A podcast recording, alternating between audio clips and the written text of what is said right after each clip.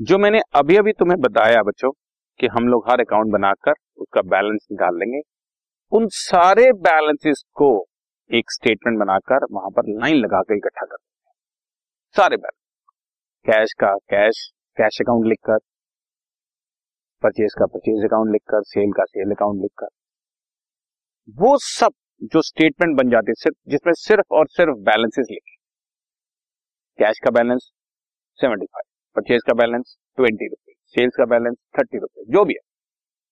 उन सबको इकट्ठा कर देंगे तो वो जो स्टेटमेंट हमारे पास बन के आ जाती है that is summary of account that is trial balance accounting is an art of recording classifying and summarizing तो समरी हम यहाँ पर निकाल रहे हैं।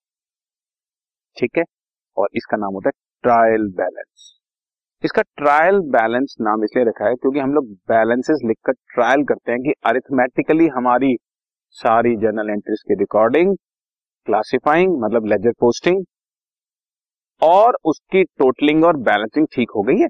कहीं ऐसा तो नहीं है कि हमने डेबिट की टोटल गलत कर दिया या क्रेडिट का टोटल गलत कर दिया या बैलेंसिंग ही गलत कर दी तो अरिथमेटिकल एक्यूरेसी चेक करने के लिए अरिथमेटिकल एक्यूरेसी चेक करने के लिए हम लोग जो बनाते हैं that is trial after posting the transaction and in the particular heads of accounts और फिर उसको बैलेंसिंग करते हैं, एक स्टेटमेंट बनाते हैं, जिसके अंदर सारे डेबिट और क्रेडिट बैलेंस शो करते हैं। जैसे अभी अभी तुमने कैश का जो बैलेंस निकाला, वो बैलेंस डेबिट बैलेंस निकला था। क्योंकि उसका जो ब्रॉड डाउन है, वो देखते हैं। ब्रॉड डाउन हमने डेबिट साइड पे किया था ना? आपको मैं अभी दिखा देता हूँ। जो मैंने अभी आपको बनाकर दिखाया था, ये रहा। ये रहा डेबिट साइड पर मैंने सेवेंटी फाइव रुपीज़ इसको डेबिट बैलेंस बोल ऐसे परचेज का डेबिट आएगा। या आपको मैं और rules of debit and credit के तरीके से बताऊँ?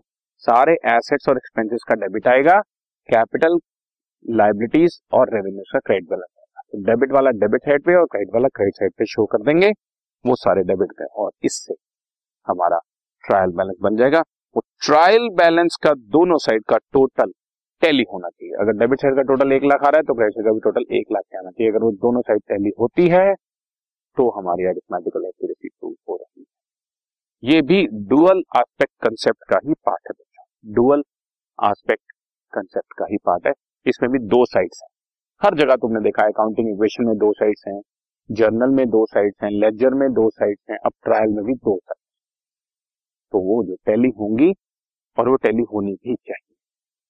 अरिथमेटिकल एक्यूरेसी चाहिए this is our trial okay right